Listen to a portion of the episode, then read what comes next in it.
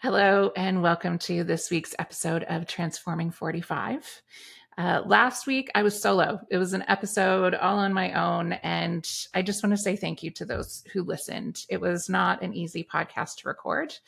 Uh, it was a very vulnerable place to be. And I have so appreciated all of your kind supporting words and the connections that you have made to listening to that episode.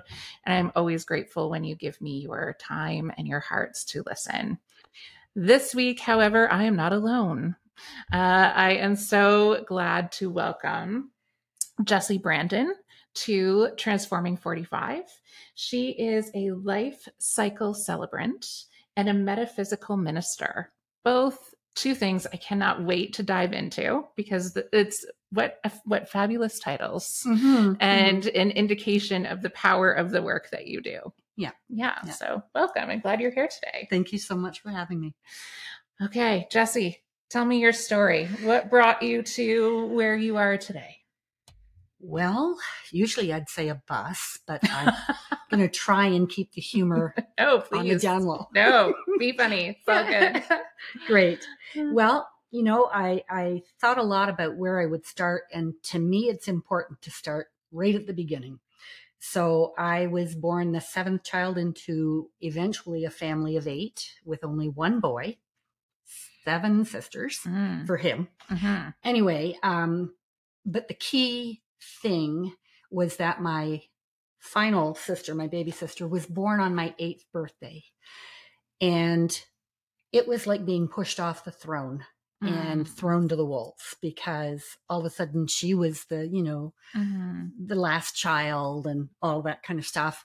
And I didn't realize until I would say recently but I've been gathering information from my siblings. And uh, one sister told me that um, I was just so different to the rest of them. I was always dancing and singing and walking up to strangers or running up mm-hmm. to strangers and asking who they were and, you know, stuff like that. And so they were kind of charged by my parents with keeping me quiet and keeping me, mm-hmm. you know, shut down. Mm-hmm. And uh, I, from there, got the impression that I was wrong, that everything I did was wrong, and that I needed to be quiet. Mm-hmm. So, can I jump in here for one second? Because yeah. I think that, um, well, one, we just stumbled across the theme of our podcast today. Uh-huh. And for so many of people who are listening, I know that this is going to resonate. And that is all of the experiences and the narrative that we have over our lives to be quiet mm-hmm. and to be small and to not be noticed. Mm-hmm. Absolutely. Yeah. yeah. That was that was the directive. Mm-hmm. And uh it didn't work for me. I mean, I spent most of kindergarten behind the piano because I every time the God Save the Queen came on, I started to dance, mm-hmm. and the teacher wasn't having it. Mm-hmm. And mm-hmm. that's that kind of um, I call it joy for life. Mm-hmm. Uh, was squashed by almost every teacher, and uh, yeah, I spent a lot of time in the principal's offices, and uh, I just didn't understand what was so wrong with me when I was mm-hmm. just enjoying myself. Um, so, unfortunately, I was molested at six, 11, and 14. It was a verbal molestation, mm. but it mm, was mm-hmm. somebody of importance um, where we lived. And so I went to my mom and I said, you know, Mr. So and so is saying these words to me, and I don't even know what they are. And she said, Be quiet, don't cause trouble, just ignore him.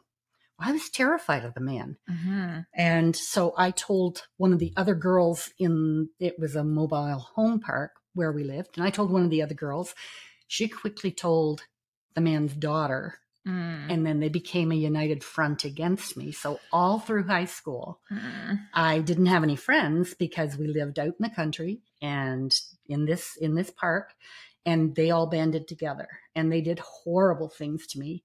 The interesting thing was a neighbor watched them throwing snowballs at me or spitballs or whatever they were going to do. And she would phone my mom crying and tell her what was going on. I never knew that my mother knew that until I was 26 mm. and I mm. found out that she'd always known.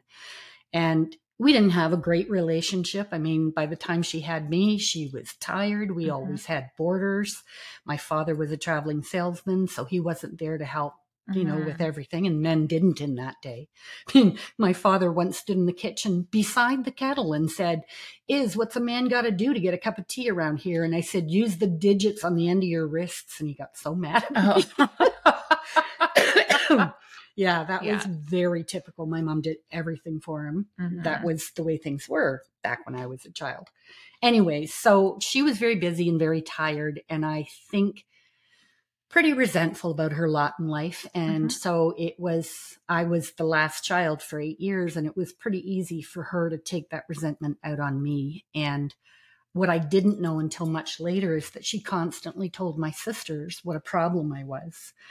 And so they didn't treat me very mm-hmm. nice either. Mm-hmm. And so, um, by the time I was, well, I'll just back up for a second. I was going to say in my 20s, but at 17, I went to one of my sister's houses in deep distress because the fellow I liked didn't like me. Mm-hmm. And so I was 17 and they gave me lots of drinks. And then she went to bed and I passed out on the couch, and her husband, my brother in law, raped me. So when I got up in the morning, I felt like God had just stamped garbage on my mm-hmm. forehead. Mm-hmm. And that was it, game over for me. I'd finally gotten the lesson that I was a monster, that I needed to be quiet and not bother anybody. And I can honestly say that for the next, I'm going to have to say almost 20 years, I didn't, I didn't think about the future. I didn't think about anything. Um, I wasn't one of those kids that ever wanted to be married or have children or anything. I went to my father at 16 and said, Dad, I want to go to university. And he said, You don't educate girls. They just get married and have babies. And I thought, Oh, not wow. me. Mm-hmm. So unfortunately, that was enough to stop me right there. I didn't, you know, I really admire people who have that kind of thing happen to them and say, Well, screw you. I'm going to do it anyway. Nope, my dad said no, so that was it. And mm-hmm. and uh, well, at that point, you'd had experience after experience mm-hmm. of reinforcement of what the pa- patriarchy will do mm-hmm. if you rise up against it. Yep, absolutely. Mm-hmm. Um, I knew just to be quiet, to never say another word. And um, so I, you know, I moved to Toronto and, and got a job in an office there. And that's where I lived for all of that time. Then I met, um, well, Okay, confession time. Mm-hmm. I've been. I've been married twice already. Yeah, and I'm getting married in September. Amazing. So you know, mm-hmm. third time's a charm, right? So I, I'd been married and divorced. It lasted a year. I met my second husband, and he wanted to build a home up in this area, so we came back and built a place in Thornton. And um, uh, we were having the wedding in our backyard. Sorry, I kind of went off that's into okay. a into a doze there. That's all right. Um, so anyway, um, there were people who weren't going to come to my wedding, and I didn't know why. And I kept digging, and eventually it came out that there had been some sort of incident in the family that was being kept from me, so that it didn't ruin my wedding, but it ultimately did end up right causing quite quite a problem. Mm-hmm. So we after that we went away uh, I, my sisters and I, two of my sisters and I. And they asked me why I never visited this other sister. And I said, because mm-hmm. this happened. And what I didn't realize is that I had tried to tell one of those sisters because he came at me a second time.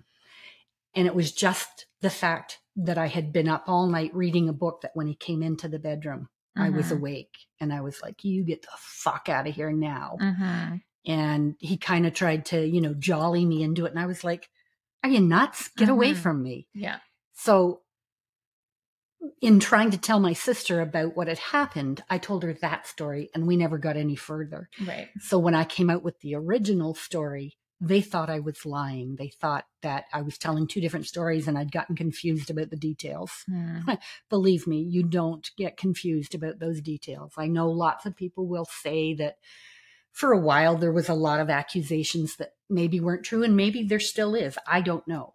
But what I know is it happened to me. hmm And um, so I was 33 when those two sisters decided that, in fact, um, I was trying to destroy my other sister's marriage. Right. They didn't know why, they didn't care. And they sat everybody down, all my nieces and nephews, all my family, and told them the lies that I was trying to spread. And uh, my father held a family meeting in which I was told to get back in the sandbox and play nice or get out. And by this time, I was like, bye, I'm Mhm. out. Yeah. So that was really frightening. I will tell you that for a dozen years, I hid from them. I went shopping at night. I went, Mm. um, I heard my mom and my sisters in Sears one day, and I dove into a bunch of clothes so that they wouldn't see me because Mm. I was terrified of what would happen.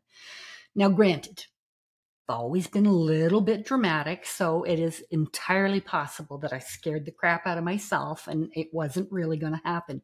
But that's what I felt. That's what I Mhm. lived with. Yep. So I bumped into my very first boyfriend, and we decided it was kismet. We'd both been married and divorced twice. We were the same age. It was heaven. Mhm. And I had been told that I couldn't have children. So I told him that. He said, Are you sure? And I said, Well, nothing's ever sure. So we argued over who was going to do what to take care of this little problem. And he said, Well, why can't you get a tubal ligation? And I said, Because I don't think God's done with me. Right. Three weeks later, I was pregnant. Mm. Mhm. You knew. Mhm. Yeah. So I went ahead and had her, even though he left me because he'd already raised two children and he didn't want to do it again, which is fine. Mhm. Um, but I was then a single mom all through the pregnancy and all Mhm. through right up until she was 13 years old. And it was tough. It was really Mhm. tough because I didn't have my sisters to ask Mhm. anything of. Um, yeah, it was just hard. But when I was pregnant, this is this is what all of this is about. I was telling a friend, I was in a spiritual book club Mhm. that my neighbor took me to and I fell in love with the people and I was pregnant and they accepted me and so one of them had heard my story probably at least a thousand times and I was at her place crying Mhm. once again about how horrible my life was and she said to me I know your story dear now tell me who you are Mm. and at first I went and then I thought wait a second that's a really important question Mhm. so that began the journey of finding out who I was. Mhm. And I mean, it has taken a long, long time. And that used to really bother me because I thought, well, if I'd only known this 20 years ago, I, I you know, I Mm. could have been so much further ahead. But I have learned two things. Every single thing that happened to me was for me, Mhm. and it was actually a blessing. Mhm.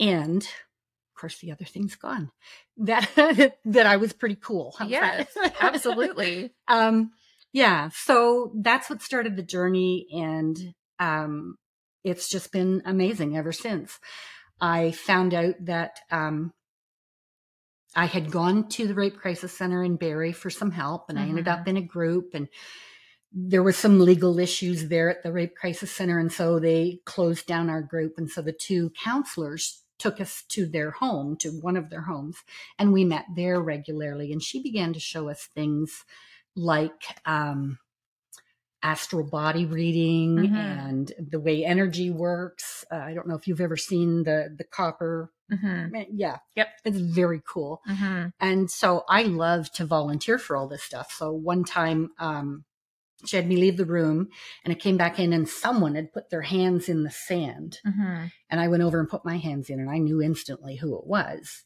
And, uh, anyway, so I, I told them that. And then the real kicker was when she got us to take, some of us to take a therapeutic touch course. Mhm. And the woman I was working on, every time I went over her left knee, I saw a spiral staircase. but I said to her, Did you fall down today? She said, No. Picture wouldn't leave. I said, Have you fallen down recently? No. So I'm sitting there trying to figure out why I'm seeing this. And she leans forward and says, 20 years ago, I fell down a set of stairs and got a spiral fracture in my knee. Right. Didn't know Mhm. what to do with that information at the time, but what I now know Mhm. is that the injuries, both um, physical and emotional and psychically, all of Mhm. those injuries, Energetically. energetically, they are lodged in your body. And Mhm. if you don't know, A, how to release it, and B, that it's okay to release it and to, Mhm. to do all of those things, um, you know, I ended up with I have a diagnosis of fibromyalgia. I tend to reject it most of the time Mhm. because I just feel that um, there are things that slow me down. And Mhm. I have also learned I was um, diagnosed chronically depressed since I was Mhm. 14. And I've discovered how to manage that too. Mhm. And uh, I read uh, Thomas Moore's Dark Nights of the Soul Mhm. and what he explained in the book gave me enough information that now instead of uh, being depressed and not being able to work or or talk shower any of those things if i wake up and i'm down i just say to myself okay i'm Mhm. sad i'm just going to be sad today i don't need to know Mhm. why i don't need to do anything about it Yeah. I'm just checking out and not adulting.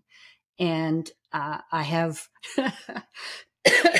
a friend of mine once said, uh, "How you doing?" And I said, "Well, better now." And she said, "What do you mean?" And I said, "Oh, I just had four days of hell, but I've worked it out." And she said, four days?" And I said, "Honey, the last time was twenty years." Yeah, that's a big shift. yeah. Yeah, it reminds me of the work of um, Gabor Mate. Do you know? Yes. Yeah. So I love him. it's really powerful work that is revolutionary and yet so deeply instinctual. hmm And sometimes I feel like that is the tension of our time is that we are breaking out of the traditional models that have Mhm. told us to mask and to cover everything. hmm And we are realizing that we have always instinctually known how to heal. hmm But going back to what you were saying about being, but we were told that that was wrong hmm and that we can't trust that. That's right. right? Yeah. That the only thing we can trust is the systems and the structures and the models that have been very humanly created over time. hmm And I'm not, there are value in those things in their way, in their time. And Yep. it's time to take the learning from that and say thank you. hmm But now we have better ways. Yeah. And we do not need to stay in this model, in Yeah. this way. And Amen. Hallelujah. uh, yeah. yeah, Um, because I mean, the gift in being disowned by my father, who then died three months later, and so my my sisters and family carried on that. Mhm. You know, um, what I realized was that I wouldn't be me today if Mhm. I had remained in that family because it's em- it was enmeshed and dysfunctional, just like everybody else. I'm not trying to say my family was any worse or any different, No. but Yep. there you are. It was. Mhm. And it was really hard for somebody like me. And just to fast forward a bit, I just sustained a fourth concussion last May. Mm. And through the treatment, they diagnosed me with ADHD syndrome. Mhm. And so we discussed it and talked about more. And I began to see the things throughout my life that quite possibly were ADHD driven. Mhm. And she said, my doctor said to me, Well, I'll tell you what, I'll put you on the medication. And if you're not ADHD, it'll blow you out of the water. You'll be so jittery, you can't handle it. Yeah. So I saw her the next week after starting it. And she said, How are you? And I said, Cool as a cucumber. so, um, but you know, it's not about the label, it's about understanding Yes. why I never felt normal Mhm. with everybody else. I always felt like I was outside the bubble watching the world. Mhm. And I didn't get the book. You Mhm. know, everybody else seemed to have one, but I didn't get it. And I Mhm. didn't know how to reach out to people. And that really fed the Mhm. the not talking and the not, you know, Mhm. um, not telling anybody anything. I think what you're bringing forward is so important on so many levels. And I'm feeling about like six different conversations coming up to the surface. But one of them is so often at this point in time, I hear, you know, what is wrong with kids? What is wrong with these kids? And my response always is it's never the kids. There is nothing wrong with them. No what is what has happened is there is a generation of humans coming into this earth who are more deeply connected with themselves mm-hmm. and are refusing to be in the bubble and yep. to conform yep right like i i tell this i told the story at the beginning of my podcast when i was in kindergarten and when I was little, I related to what you said because I was Did I was dance. A, I was a dancer. I was an only child. I was my godmother used to describe me as like um, the imp with the sparkly eyes. Mm-hmm. And that is the truth of who I am. Yeah.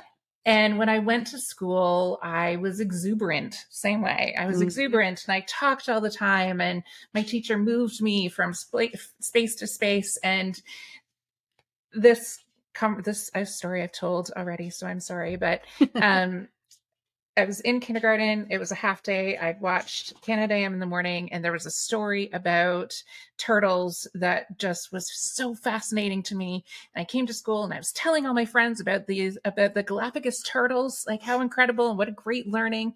And my teacher came by the shoulders and pulled me and put me at a desk at the front of the room by myself. And she was mm. like, Well, now you won't talk to anyone. Mm. And that put me in the box and shut me down mm-hmm. until I was 17, 18. At which point I'd started working at a summer camp and there were incredible women. And I had also experienced some incredible teachers at that point mm-hmm. who were really brilliant women and saw saw me mm-hmm. and made space for me to start doing some of that healing and letting go of that mm. box. What, but I wanted to bring that forward because that is what we do, right? And these kid kids today are refusing to stay in the table by themselves and mm-hmm. let it shut them down. And so, what it looks like to the adults who are trying desperately to hold on to a system that breaks people mm-hmm. Mm-hmm. is nonconformity. It looks like pushback. It looks like disrespect. It looks like all of these things. And that that kind of energy exchange is just setting off alarms mm-hmm. in kids all day long, which is mm-hmm. why we are seeing what we are seeing in schools. Yeah. Their nervous system is activated, their brains are in full red zone. They are flooded because they know that what is happening to them is not okay. Mm-hmm. Mm-hmm.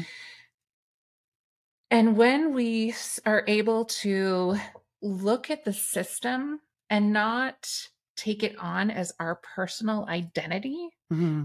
and step back from it and really evaluate like what what are we doing here what is our goal what is our intention mm-hmm. if it's to continue the industrial model of we need everyone to be the same mm. it's not gonna we're gonna continue to do this dance of destruction yeah, absolutely and totally if we agree. are able to step back and say that is a model that is no longer serving anyone or relevant in any way shape or form mm-hmm. so let's listen that is what I'm desperate for, like water in the desert, for people to listen. Mm-hmm. Listen to these kids. If someone had listened to you, mm-hmm. if someone had listened to me, mm-hmm. We all could be in different places. Absolutely. Yeah. I'd be a famous writer right now mm-hmm. instead of just in my own mind. Mm-hmm. Mm-hmm. but you know, what's really interesting to me is that um, we're 20 years apart. Mm-hmm. So things were completely different for you compared to me. When I tell um, my partner, he's 24 years younger than me, he is blown away by some of the things that I tell him about the way school was and mm-hmm. the way I mm-hmm. behaved. And, mm-hmm. you know, we were the Brandon girls and we got led to church every Sunday, sometimes two or three times mm-hmm. on a Sunday. And, uh, and that's kind of when I left home I was so angry at this God that they talked about. I couldn't mm-hmm. say God without spitting the curse off. And it was absolutely amazing because um, when I was pregnant and how I got to that reading group was um, the neighbor sent a friend and he took me. And when I got in the car, he said, How are you? And I burst into tears. Mm. And he said, What's going on? And I said, Well, I kind of feel like, you know, I, I used to know a God, but he was really angry. Mm. And so he turned his back on me. And then he kind of started to turn around and I went, Fuck you. Mm-hmm. You know, I don't want to know you. And then as I aged, and grew older, I started to turn around again and I was very scared. And so one of the first books that we read in that um, mm-hmm. group was uh, Conversations with God by Neale Donald mm, Walsch. Mm-hmm. totally changed my life. and it was it was really eye opening for me and so that's another part of my journey that I began to explore. Mm-hmm. I didn't want to be religious, and I certainly didn't want to be, you know, Baptist or Anglican or Catholic mm-hmm. or any of mm-hmm. those things. But I did want a relationship, and yeah. I didn't know what that was going to look like. Mm-hmm. And of course, I had nobody to talk to about this because I was a single mom in my 40s. I didn't have my daughter till I was 39. So mm-hmm. everybody else was like their kids were older and I didn't have my sisters and I really didn't have a lot of friends. So everything I did, I had to find on my own. One interesting thing was I did uh, suffer from postpartum depression, mm. and the doctor sent me to the hospital. And he, the psychiatrist, came in and he said, uh, "You know, tell me." So I told him a few things, and he said, "Okay, I'm going to give you a prescription mm-hmm. for Zoloft." And I said, I can't take Zoloft. I'm breastfeeding. Mm-hmm. And he said, Well, you have a choice to make then. You either take the drugs or you heal yourself. And he walked out. And as he was walking out, I said, Fuck you. I'll show you. Mm-hmm. Finally got up on my hind legs. Yeah. And I went home and looked through the phone book. That's that yellow thing that we used to have. and I found everything I could possibly find that had anything to do with that. So there was moms and tots, and there mm-hmm. was the mm-hmm. single mothers out of BCHC, which is the Barrie Community yep. Health Center, and just different things like that. And I was just bound and determined that I was going to keep talking until somebody heard me. Now, unfortunately, uh, it didn't happen for a long time, mm-hmm. but um, I kind of want to fast forward to my daughter left home at 14 and a half we had a very oil and water relationship. And a lot of it, mm-hmm. of course, was my fault because I had been browbeaten so much in my mm-hmm. mind by my family's expectations of me that I just couldn't meet. Mm-hmm. Um, that I didn't want anybody to know that I was struggling with this child. And so mm-hmm. I took my mom to Harley was getting an award. And so um, I took my mom and we're driving back home, and she said, So, how are things? And I started to tell her some of the things mm-hmm. that were mm-hmm. going on. And then I stopped and I said, Oh, mom, please don't tell the others. I can't bear it for them to think, to see how imperfect I am. And she was quiet for a minute. And she said, I've done a lot of harm in your life. And if it takes the rest of mine, I will make it up to you. Mm. And like that, it healed everything mm-hmm. because she admitted it, she owned it, mm-hmm. and she apologized in the only way that she could. And so I said to her, You know, mom, we haven't had a very good mother daughter relationship. How about we try friendship? Mm-hmm. And she said, okay. Mm-hmm. So I used to go over to the LTC that she lived in and take her out for ice cream and down to the beach and different things and mm-hmm. Just had a wonderful time. And I would, sounds awful, but I'm going to tell you, mm. I would do things like scrub her false teeth for her because mm-hmm. she couldn't see them. And I would pick the whiskers off her chin. That's lovely. And because I was right there like mm-hmm. this, we really met each other. Mm-hmm. So, to make a long story short, one of my sisters and my mom had a heart attack within three days of each other.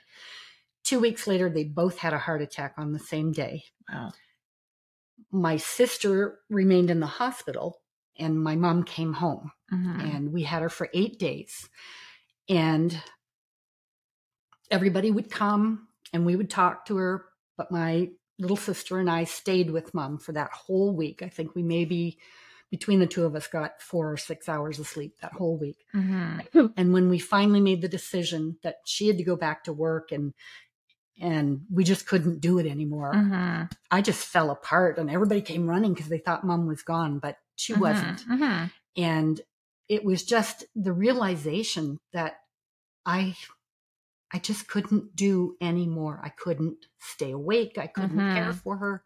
Nothing. Yep. So we made the arrangements for her to be moved out of that room into what they called a guest room, and they would have a volunteer come in and sit with her. Mhm. And so we called my brother and asked him to come and help us move the furniture out. And at the same time, the first male grandson showed up to visit. Mhm. And we're sitting there all talking. And then I said, Oh my gosh, mom's alone. And the four of us ran into the room. And mom was sitting there with her eyes closed or laying there with her Mhm. eyes closed. And she opened her eyes, Mhm. looked to the window, smiled, and passed. Mhm. And I thought, wow, that's the way I want to go. Mhm. You know, not with all my passengers screaming when we hit the wall. I. I, Mhm. I want to go like that. Yeah. And the really cool thing was everybody from the dishwasher to the CEO came to say goodbye to her and they called her kind and gracious and funny and loving. And I went, wow, my Mhm. mom just proved to me that the philosophy, or that's kind of a weird word for it, but what I believe about this whole earth thing Mhm. was proved to me right there because I believe we come as souls. We've already chosen what lessons we want to have Mhm. and we get here and we forget everything and then everything that happens for us is to bring us back to who we are make us know who we are and if there's a lot of crap loaded on those things Mhm. it takes a long time to come out from under it and i'm still struggling with limiting beliefs about things Mhm. um i just cracked a code the other day Mhm. i well my sister-in-law is very ill and so we were talking about what we were going to do and then all of a sudden one of the grandchildren did it and it's all over facebook and Mhm. and i called my niece and i said oh i don't think we should have done that and blah blah blah and so it was kind of like me expressing my opinion Right. and so i couldn't sleep that night Mhm. and the next day, I was really off center. And then I started to get sad and I felt like there was this doom hanging over me. Mm. And then I realized that I was headed for depression. And I went, wait a second here, what's going on? And what I realized was I had spoken out and I expected everybody to be mad at me and I was going to be in trouble and I was going to be punished. Mhm. I would be banned again. And when I sorted that all out in my head, I went, oh, it's okay. That's Mhm. not happening here. And so the next time I saw my brother the next day, I said to him, geez, you know, sorry. And he said, no, no, I understand. It's, you know, we got to do it and whatever. Mhm. And everything worked out. And I said, you know, sorry if I freaked out a little bit. And he said, "Eh, just, we're all trying to do the best we can do. And I was Mhm. like, oh, Mhm. if only I had grown Mhm. up with that kind of feeling. Right. But instead, I always felt like I was wrong. Mhm. So, what I wanted to say was my sister Carol stayed in the hospital. We brought her out a couple of times, but they didn't know what was wrong with her. And so she was really spacey. Uh, There's a lot of things she did that were very frightening. Mhm. And we moved into her, my partner and I moved into her place so that we could care for her. And just things were happening that were very frightening. So, my mom died on June 21st, Mhm. first day of summer. My aunt Birdie, that my daughter Harley is named for, that was Birdie's last name. Mhm. And then my mom's best friend, Aunt Mary, at 96, she also died. Sorry, those two died. Mhm. And then eventually Carol died, my sister. That was four of my matriarchs in four months. Mhm. And it just knocked me on my ass Mhm. because I knew that I was not living the life I was meant to live and that that that many losses just showed me you've only got so much time Mhm. and you don't know how much time it is. Mhm. So, you know, do something different. I was in business school during the day. I was in taking classes at night because I was at the hospital so much. I missed stuff. And I was trying to figure out what I was going to do. It was a government program that was paying me.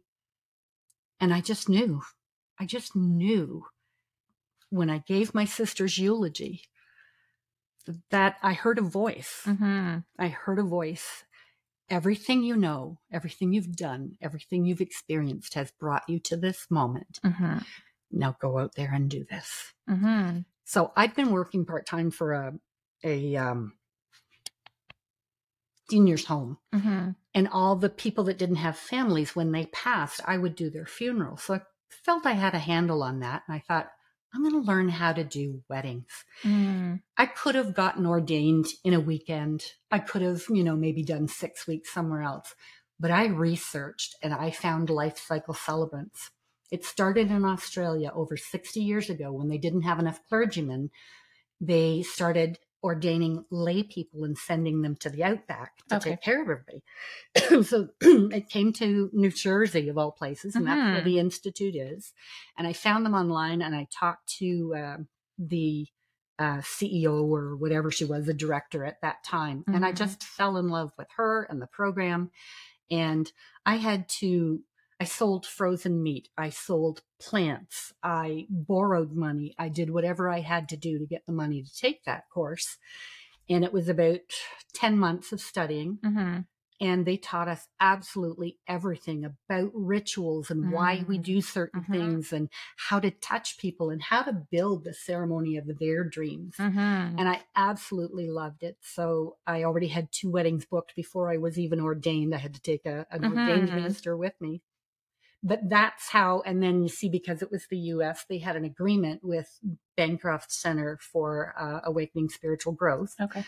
And so when I was ordained, I went to their place in Aspen up by Bancroft. And Mm-hmm. that's where I was ordained. And so they are metaphysical. And so that's what made me a life cycle celebrant and a metaphysical minister. Now, for the longest time, if somebody said, We don't want religion, I'd say, That's fine. I'm not a religion. It's just Mhm. spiritual. But then the government made metaphysical an actual religion. So we can't say that anymore, Oh. which is fine. Hmm. I've found my way around it. It's okay Mhm.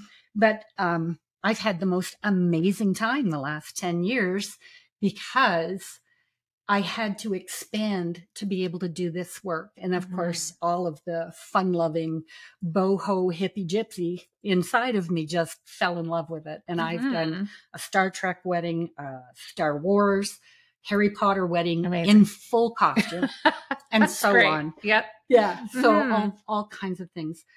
So those are the the facts of the story. Mm-hmm. But what kept happening was I would I would go through the whole process, I thought, again, of what had happened to me and Right. what, how it was uh, taking me to a place I Mhm. didn't want to go. And then I began to realize that life really is a spiral. And Yes. so every time that that issue came up, I was seeing it from a different perspective and from some for something different Mm-hmm. that needed to be mended. And uh, a friend of mine, and I'm going to name her, Mm-hmm. Dana Ferrant, Mm-hmm. taught. Uh, she was doing a group one time, and she taught us that when we react to things, it's usually an inner child. Mm-hmm. And she believes that there are several pieces of that inner child for every time Mm-hmm. that I was molested or Mhm. or anything that happened to me. There was a child inside of me Mm-hmm. that needed help, Yes. and they were screaming. And so she had us create a place where we could let that child know, go there and and just do whatever needed to be done. And usually mine is a beautiful log cabin in the woods. and The fire is always going and it's a big brass bed with all kinds of furs. Yes, I know. mm-hmm. Yeah. Cozy. But I just, yeah, Mhm. I would just go and tell that particular child that we, Mhm. that we were okay. We were going to be okay because Mhm. so far we have survived 100% of everything that happened to us. Mm-hmm. So, and then I was, um, so that really works for me, and I still do it, and I share that with other people. Um, but I was on my way to do a speaking engagement, and I hadn't written anything, and uh, you know I'm a bit shy, so I don't really talk much. on the way there, I was trying to figure out what I was going to say, and I thought, well, I'll talk about this. No, that no. And by the time I got there, Mhm. I had a smile so big and tears streaming down my face because I realized that every single thing was a blessing. It was an opportunity Mhm. for me to see myself. And the fact that there was so much for me to dig through Mhm. is, you know, it took the time it took. yes. So now I'm 66 years old and I feel like I'm 46. Mhm. I have an absolute ball and um, everything is about learning. I sit on my front porch and talk to God. Mhm. And I've had some amazing experiences. And I am a psychic medium. I do Mhm. read people. And uh, so that's a part of what I'm doing. But even just that example of the learning that I had just last weekend, Mhm. and it was like, wow, that can still affect me, Oh yeah. you know, and your Yeah. family is so pivotal Mhm. in in your upbringing and, and the things you think and know and Mhm. and so yeah it was for me quite devastating Oh gosh, absolutely. Um, and there's so there's so many threads I want to pull here. Um, the first one is about that cyclic nature of everything. So, in the West, we do a disservice to ourselves in saying that everything is linear, right? absolutely I was here. Um, this thing happened. I'm going to do the healing, and then I'm going to get my happy ending Mhm. right i talk about the myth of the happy ending so much Yeah. uh, in my work and in my podcast because there are and there are no endings It No. is a constant cycle of Hmm. learning experience healing and then going back out i was listening to jay shetty on a podcast Mm, months ago Mhm. and he used a really great physical example and he used elephant behavior. So he said elephants go out into the wilds, they get dirty, they play, then they come back home and they clean themselves. And then they go back out and they get dirty and they play and then they come back in and they clean themselves. And that is the truth of what we do. absolutely Yeah, we Mhm. go we because life continues to happen Mhm. it doesn't mean that the healing you did d- doesn't matter or that wasn't important. It is incredibly important. It's what allows you to move into whatever phase is coming next. Mhm. But there's always going to be more healing to happen because life continues to happen. the only happy ending happens at a spa yeah, yeah, that's why that's my kind of happy ending, that's for sure. Yeah. Um, and the relationship with God, I almost feel like there is stigma around having the conversation. Um, I have a client who, before she'll she'll say to me, "Is it okay if I talk about God?" I'm like, Mhm. "Of course, of course, it is okay." i used to be very cautious saying god Yes. And it's because there's there oh god, there are 10 billion stories around what God is, what God should be, Mhm. um how God has been represented over the years and it's cre- it creates this tension. Right. Mhm. But one of the most beautiful things I was talking to an imam a couple of years ago in his temple. And he said to me, God and a temple and a religion is only a touch point. Mhm. It's the way that you are able to connect with a source. So, my religion is not right. Your religion is not right. It just is. It's just your touch point. Mhm. And that was such a beautiful construct Mhm. to think through, right? Because I grew up in the Christian church, I grew up in the Anglican faith. Um, which is kind of the loosey gooseyest of all the Christian faiths. So there were things, but the but the point came for me. Um, the no go was when it was only a few years ago. They still refused to ordain anyone who was out and part of the LGBTQ plus spectrum, and I was like, that is not God for me. Mhm. Mhm. And so this organization cannot can no longer be for me. But that doesn't mean that I don't still have a touch point, Mhm. right? Yeah. And we all it's the the power of it is in letting people come to their own touch point. Absolutely. I don't have any answers for anybody else. Mhm. All I can do, um, I've followed various gurus for a while because I don't, I also don't think you should um, for me, Mhm. dedicate yourself to any one thing. Mhm. Uh, what is it? Uh, I forget who said it, but uh, take what you need and leave the rest. In Mhm. fact, I think it was AA. Oh, yeah, could be. But anyway, um, yeah, because uh, it has to be the God of my understanding. Mhm. And I know that I have a very rich relationship Mhm. with that energy. Mhm. And you can call it universe, higher power, creator, whatever you want Mhm. is your name for that.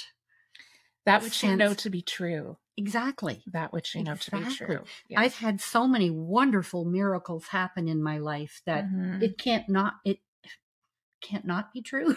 I don't know if that's a double negative. It is true. Yeah. it is true. And I've, uh, you know what? That's the first time I've ever said that in public Mm. because I'm always so cautious not to press my beliefs on somebody else. Absolutely. I was having this conversation this morning with a group of women because I've been feeling a little um, sta stagnant and stuck.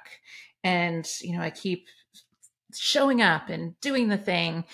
And through our conversation this morning, however, I realized, and I've talked about this before, I hide behind intellectualism. Mm. I hide behind proof and knowledge because for me it's part of my witch wounds right of being persecuted in the past for the for that power so i that's some of my past life stuff and i grew up I, you know i grew up and i worked in a system that is grounded in the tangible and you have to be able to prove it Mhm. Mhm. and anyone who thinks outside of that has less value. Mhm. Mhm. And all that time as an educator, I hid all of this part of who I am.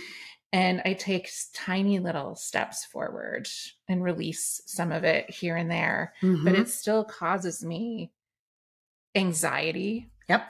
I I worry that people will see me in a different way. Mhm.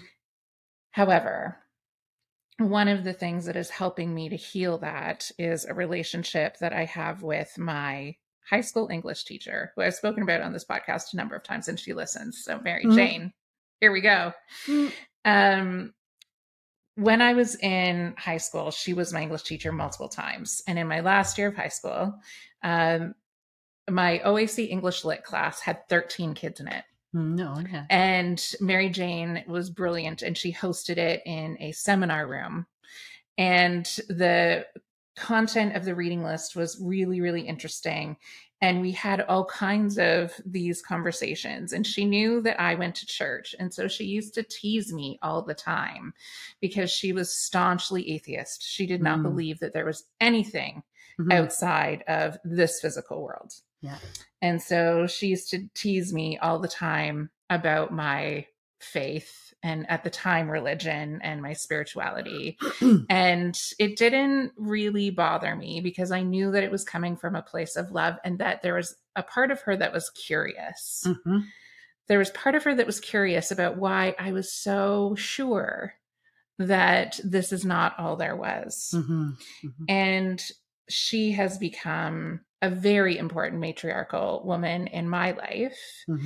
And it's now that we are starting to have these conversations in a reciprocal way Nice. that is Mm. giving me more confidence to know that uh, actually one time she said to me, You're the craziest sane person I've ever met.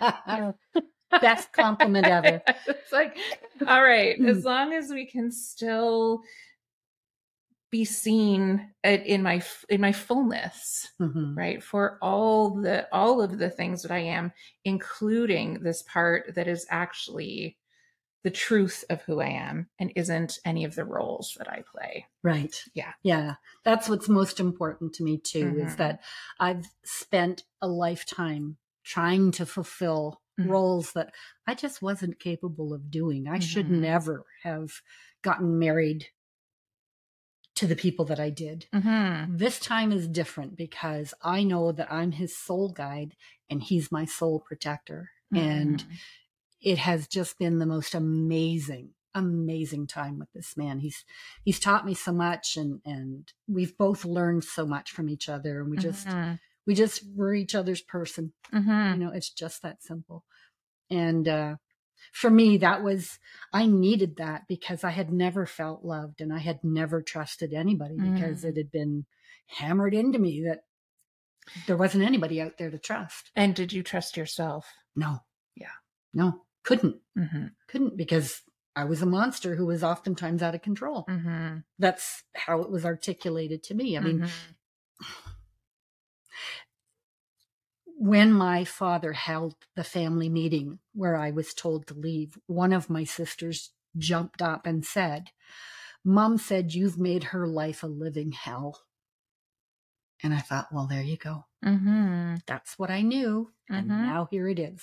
Mm-hmm. And I mean, I'm sure she was frustrated and all kinds of things, and she didn't mean it.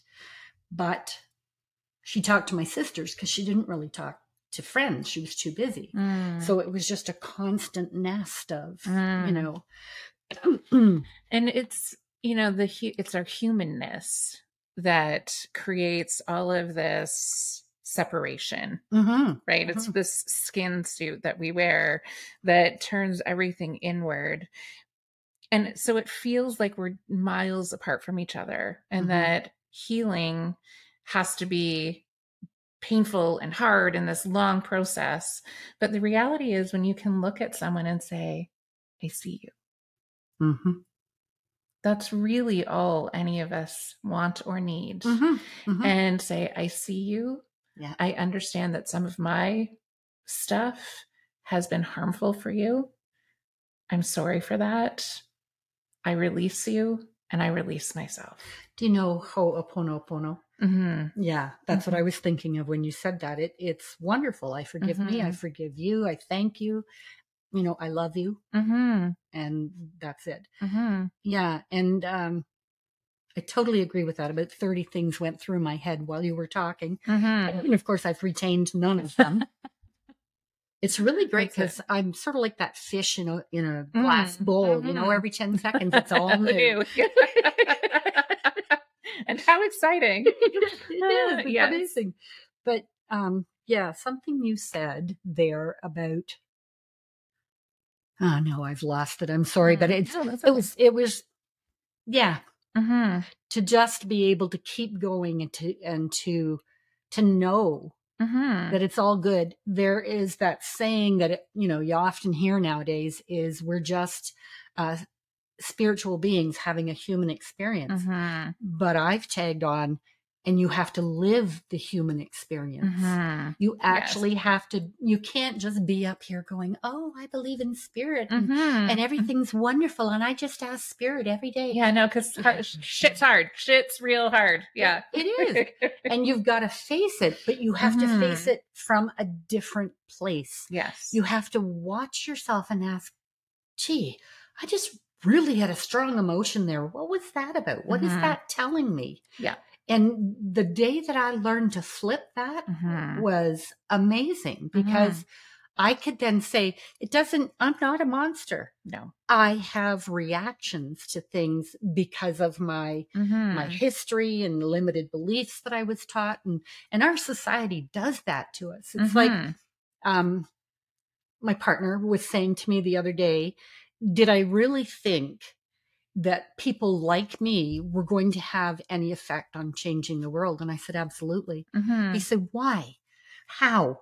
And I said, because it used to be maybe a million people that were questioning all this stuff. Mhm. And now there's millions of people who Mhm. are asking questions and talking about it and trying to find what Ram Dass said.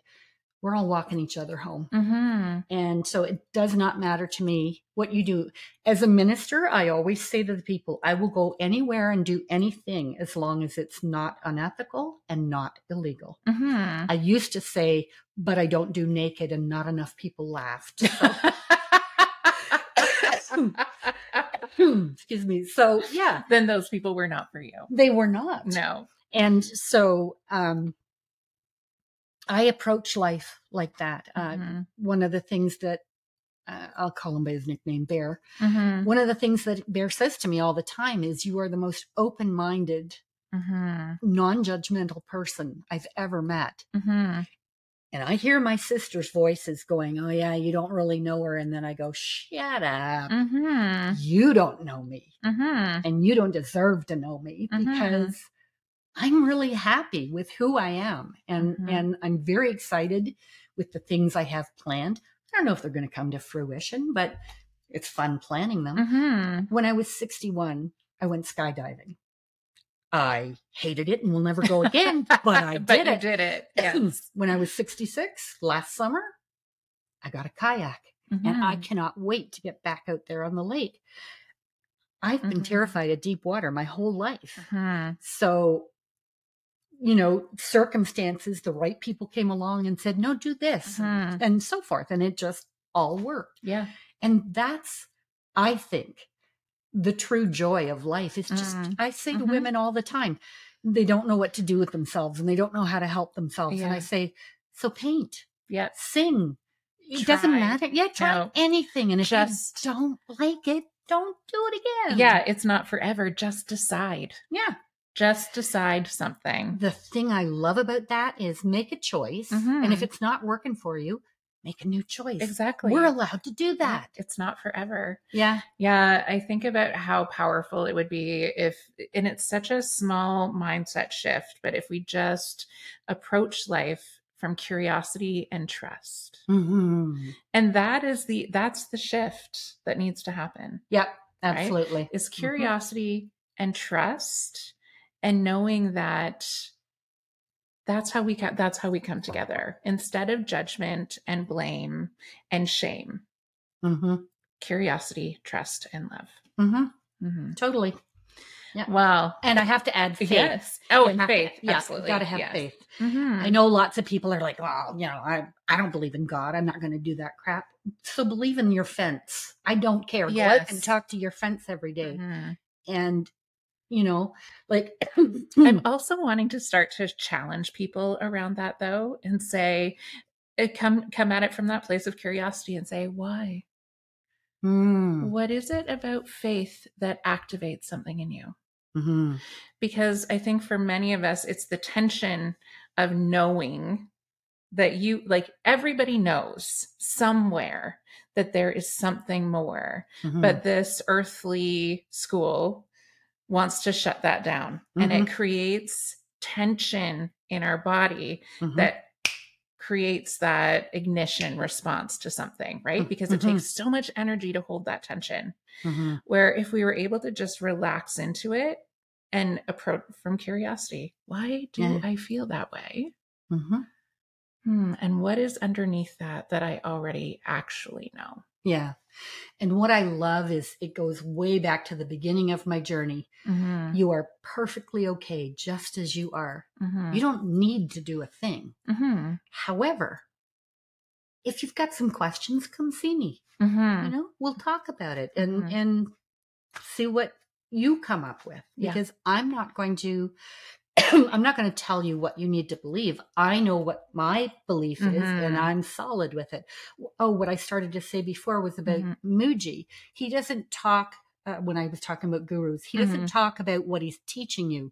He says what he's doing is he's pointing.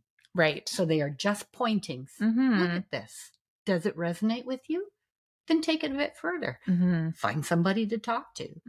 You know, that's, uh, I have been blessed with Yeah. so many people mhm, that were there for me and, and answered questions and, mhm. and just held my hand. Yeah. And I remember one of the women in the group, her name's Judy. She said to me, I wish you could see you the way I see you. You'd be so amazed. Mhm, And now I do. Mhm. Thanks, Judy. And uh, I'm glad that you said that because so many people leave it at, I wish you could see you the way I see you. And the only true healing is when you do see yourself that way. Mhm, mhm. And the, because that's where all of our power lies is knowing that I see myself as the beautiful, brilliant, creative element Mhm. that I am. Yeah. And when we can, and when we can do that, mm-hmm. we can see it in everybody else too and create space for everybody to see themselves as they truly are. Absolutely. And yeah. one of the people I do follow right now is Mel Robbins, and I mm-hmm. absolutely love her. And she has what she calls the million dollar morning routine. Yeah. Five things. Have you heard it? Mm-hmm. I'm going to say it for the listeners. Excuse me. She does this five, four, three, two, one thing mm-hmm. because she got it from NASA.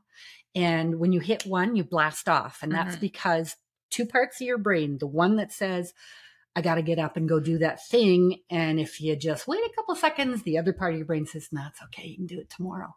So you got to beat that from mm-hmm. happening. And you just jump in there, five, four, three, two, one, boom, up out of the bed. And then the second thing you do is you make your bed mm-hmm. because. It's a gift to yourself when you come back. Yes, it is. The third thing is when you go in and do your ablutions. And that's funny. Somebody said to me the other day, I never heard that word before. Oh. Well, what mm-hmm. it means is washing your face and brushing your teeth and all that stuff.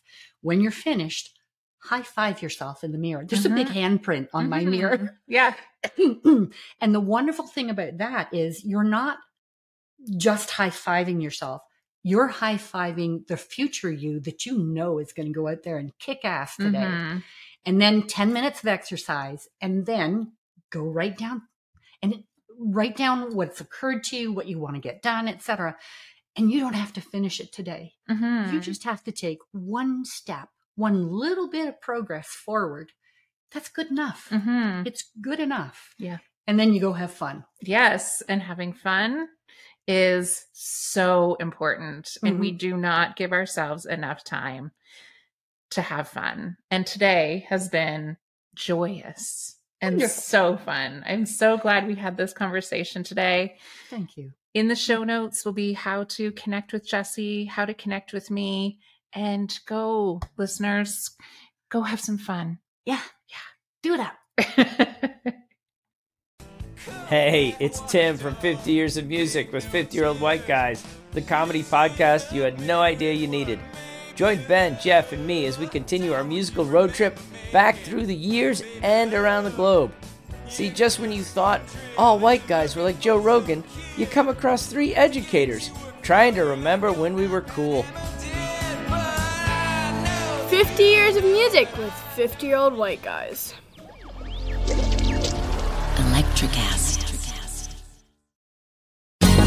Ever thought about starting your own podcast? Do you have a business or a message you want to share with the world? Well, now it's easier than ever with Electricast. Hi, I'm Mark Netter. And I'm Peter Rafelson. We're the founders of Electricast Media. Whether you want to start a new podcast or already have one, join Electricast to grow your audience, monetize your content, and build your community. With our simple sign up, you get free promotion, world class analytics, premium ads, and personal support. Go to electricast.com and join our community today. Electricast. Transform your influence. Electricast.